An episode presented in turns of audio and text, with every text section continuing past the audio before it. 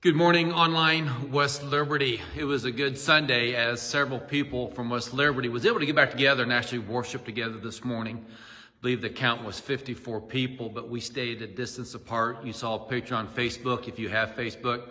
And uh, it was just a nice to to get back together and see faces once again. But I want to try to keep doing this for those who can't make it and even in the future for those who want to continue watching. And I very much appreciate that. But this morning, I want to look at the last part of what we've been talking about this peace that surpasses all understanding that Colossians talks about. We've talked about being united, even though separated, and trying to live at peace, even in this time of the virus and all the different things that we don't understand. Uh, living at peace in a not so peaceful world, and sometimes it's hard to do. So let me ask this question as we get started. Do we really truly find this peace that surpasses all understanding that Paul talks about, that the scripture brings out? Or is this peace kind of this fountain of youth idea that we're always in search of it, but nobody ever finds it? But you know, if you do that fountain of youth and you stay young forever, or is it that pipe dream? Or is it just that myth or that tall tale that we often hear about that people share? You know. So do we have this peace that surpasses all understanding? Paul says, even in Galatians 5, 22 and 23, he talks about the fruits of the Spirit. And he says it is love, joy, peace, patience, kindness, goodness, faithfulness, gentleness, self-control. He says, against such things there is no law. So even with peace, there's nothing that can come against it when we have true peace. When we have the peace that God gives. And that is the peace that surpasses all understanding. You see, everybody wants this peace of mind. Every, whether you have a job or whether you stay at home, whether you're male or female, whether you're 15 or 50, it doesn't make any difference. We all want this sense of peace. Everyone wants this peace of mind. But most of, we have to admit that we experience more stress in our life than we actually do peace. And sometimes it's our fault. Sometimes it's the world's fault. Sometimes all this stuff just happens. So the question is, how familiar are we with stress? And for most of us, we're very familiar. We understand the stress that comes with just life. You see, stress is an unfortunate fact of life in our modern world. Everybody is under some sort of stress.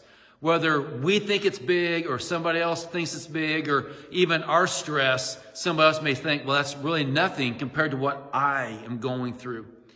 Nearly 3,000 years ago, though, Solomon penned these words from Proverbs 14:30.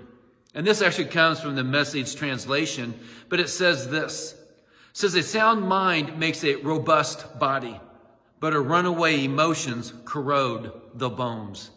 When we let our mind run free, when we don't have the truth, when we don't understand exactly what's going on, but the Bible, I think, speaks of three kinds of peace that we need to understand, that we need to grab onto. Then I want to give five principles this morning. So let's get started. You know, what is peace? The first peace that we find through scripture that I think is kind of the foundation is a spiritual peace. And this is a peace that comes from God, that we can only receive from God. Paul says in Romans 5 1, he says, Therefore, being justified by faith, we have peace with God through our Lord Jesus Christ. You see, that's the foundation. That's the bottom line, if you will. That's the cornerstone of what we believe in. And if we believe that, I mean, really believe that, then we will begin to have peace. And we can't have peace unless we have God's peace. But notice what it doesn't say. It doesn't say that we should have peace.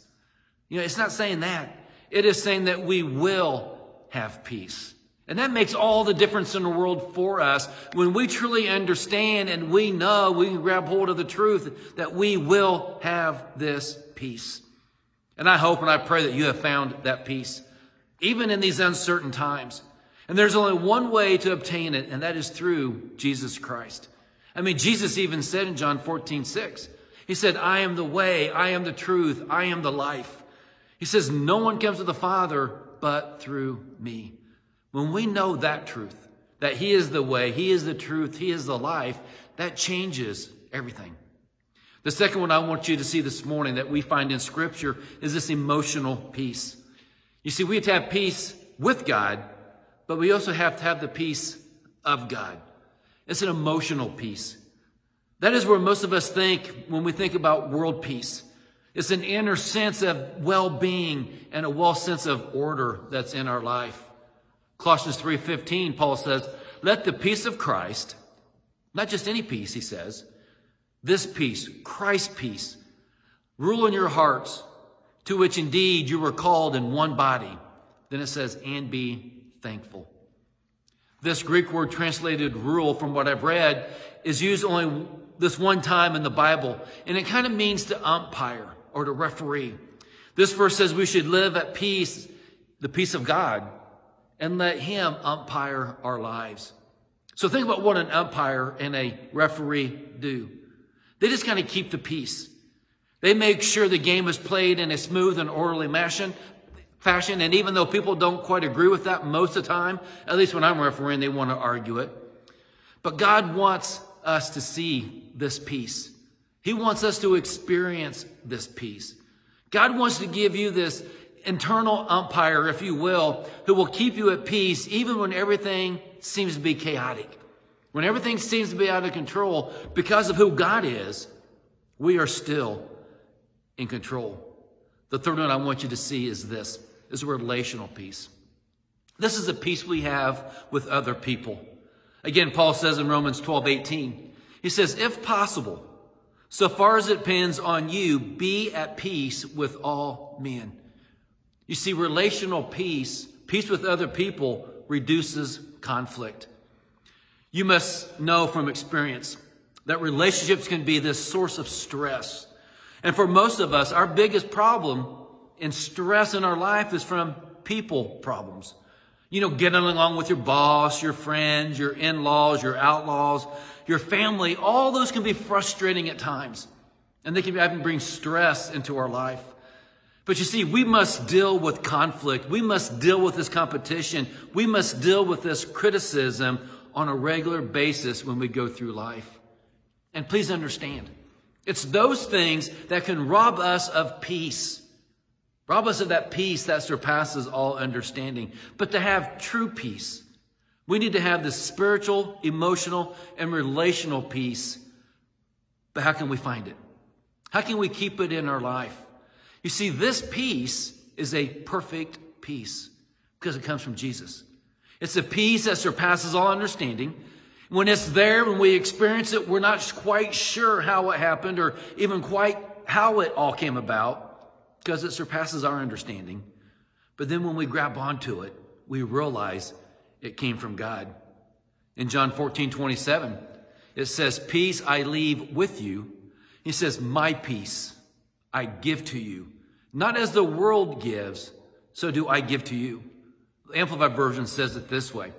It says, Peace I leave with you. My perfect peace I give to you. Not as the world gives, do I give to you. Do not let your hearts be troubled, nor let it be afraid. Another way of saying is let my perfect peace calm you in every circumstance. Let my peace, Jesus says, be the calming effect. But notice too that the peace that Jesus gives is different than what the world gives. The world's peace that it wants to give us is this peace of escape. It allows us to escape reality, to avoid trouble, to refuse to face the things that are in front of us that we have to go through. But also notice that God's peace is not related to circumstances or situations. God's peace allows us to be tranquil in the midst of trouble. So just because we have this peace, and we've grabbed onto the peace that surpasses all understanding that Paul talks about, doesn't mean we're not going to face trouble, doesn't mean we're not going to have frustrations, doesn't mean we're not going to have this stress in our life, but it means that even when we're facing it, even when we're going through it, even when it all seems at a loss, it means we understand God is still in control, that God is still with us. So let me give you five keys to this perfect peace. One of the things we have to do to have this perfect peace is obey God's principles. We have to do what the scripture says. You see, God's principles are found in His Word. When we look at His Bible and we read His Bible. In other words, just do what it says. Even the psalmist in Psalms 119, 165 says this. Those you love, those who love your law have great peace, it says. Nothing makes them stumble. God says that peace comes when we live in harmony with Him. In other words, we agree with His Word. We agree with what He is telling us when we do what He tells us to do. God's Word is our own owner's manual that He has given to us.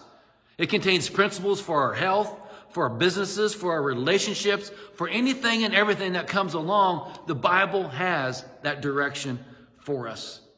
Now, you see, we may ignore these principles, but if you do, I truly believe we will not experience the peace that God wants to give us.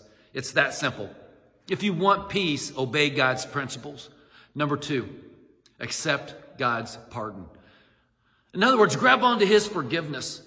I think guilt is the number one destroyer of peace of most people. When they feel guilty, we feel we can't get out of our past and we can't let go of our past because we keep going back to it.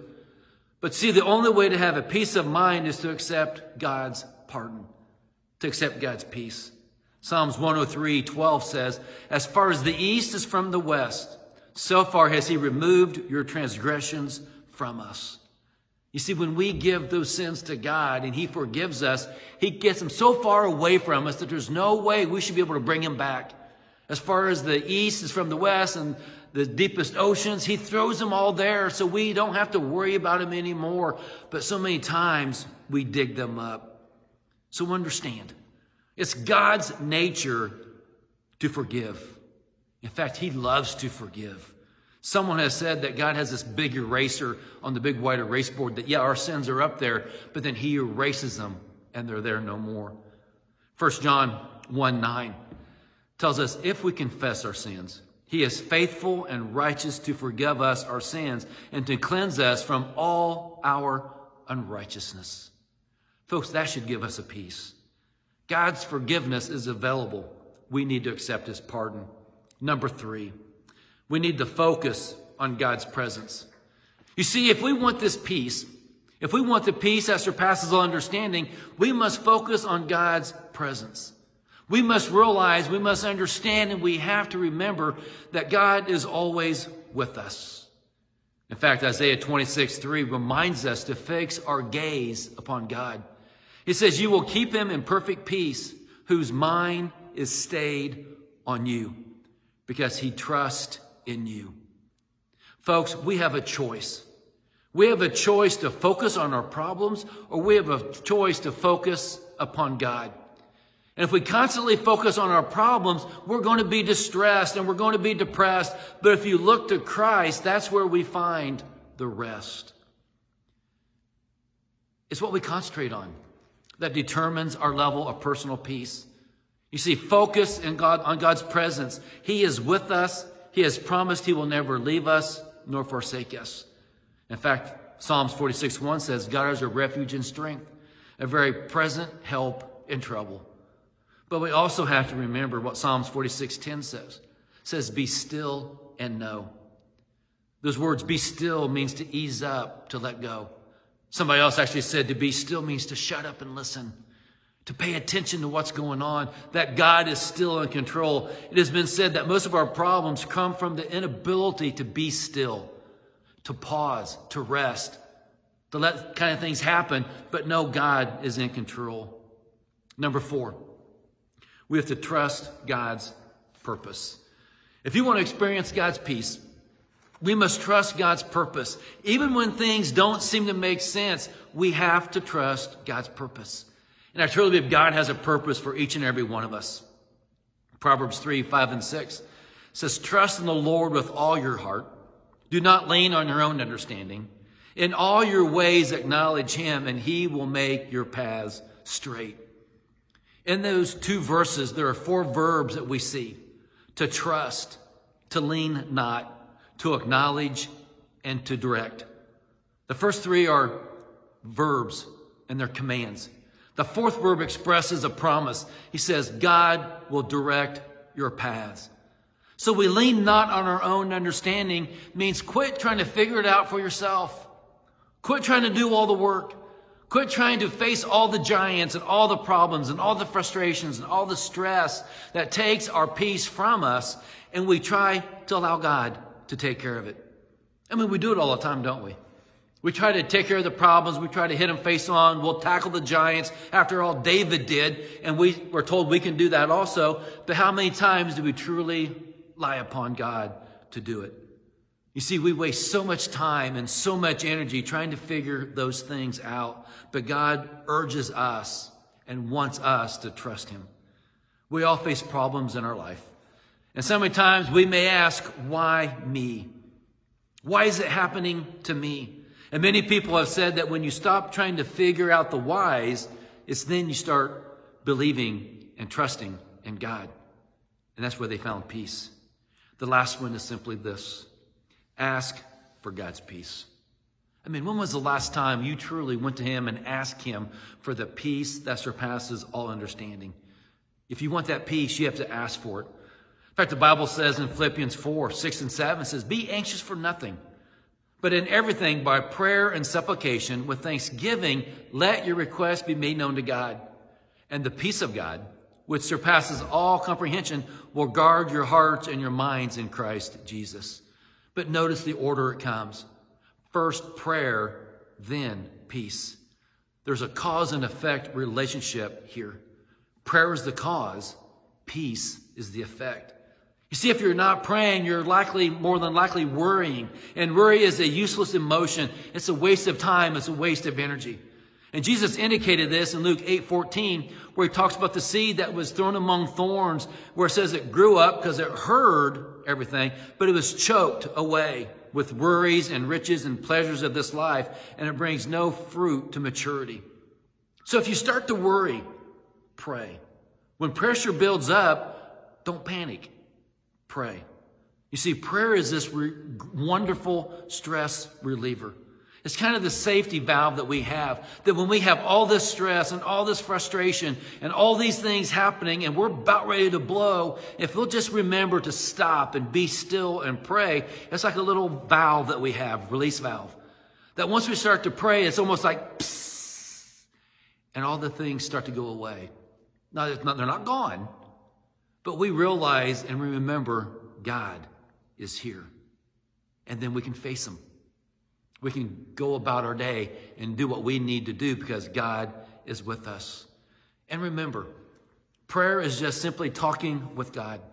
It's telling Him what's on your mind, what's troubling you. So let me ask you as I close this morning what's robbing you of that peace today? All we have to do is ask Him to meet our needs. Is it guilt? Turn to God for forgiveness. Is it worry? Is it frustration? Is it anger? Is it uncertainty? You see, you can talk to Christ about all these things that happen. And once we do, we will feel better for having done so. And perhaps, best of all, He can do something about them. Folks, put it in God's hands and see what happens. Take care and God bless.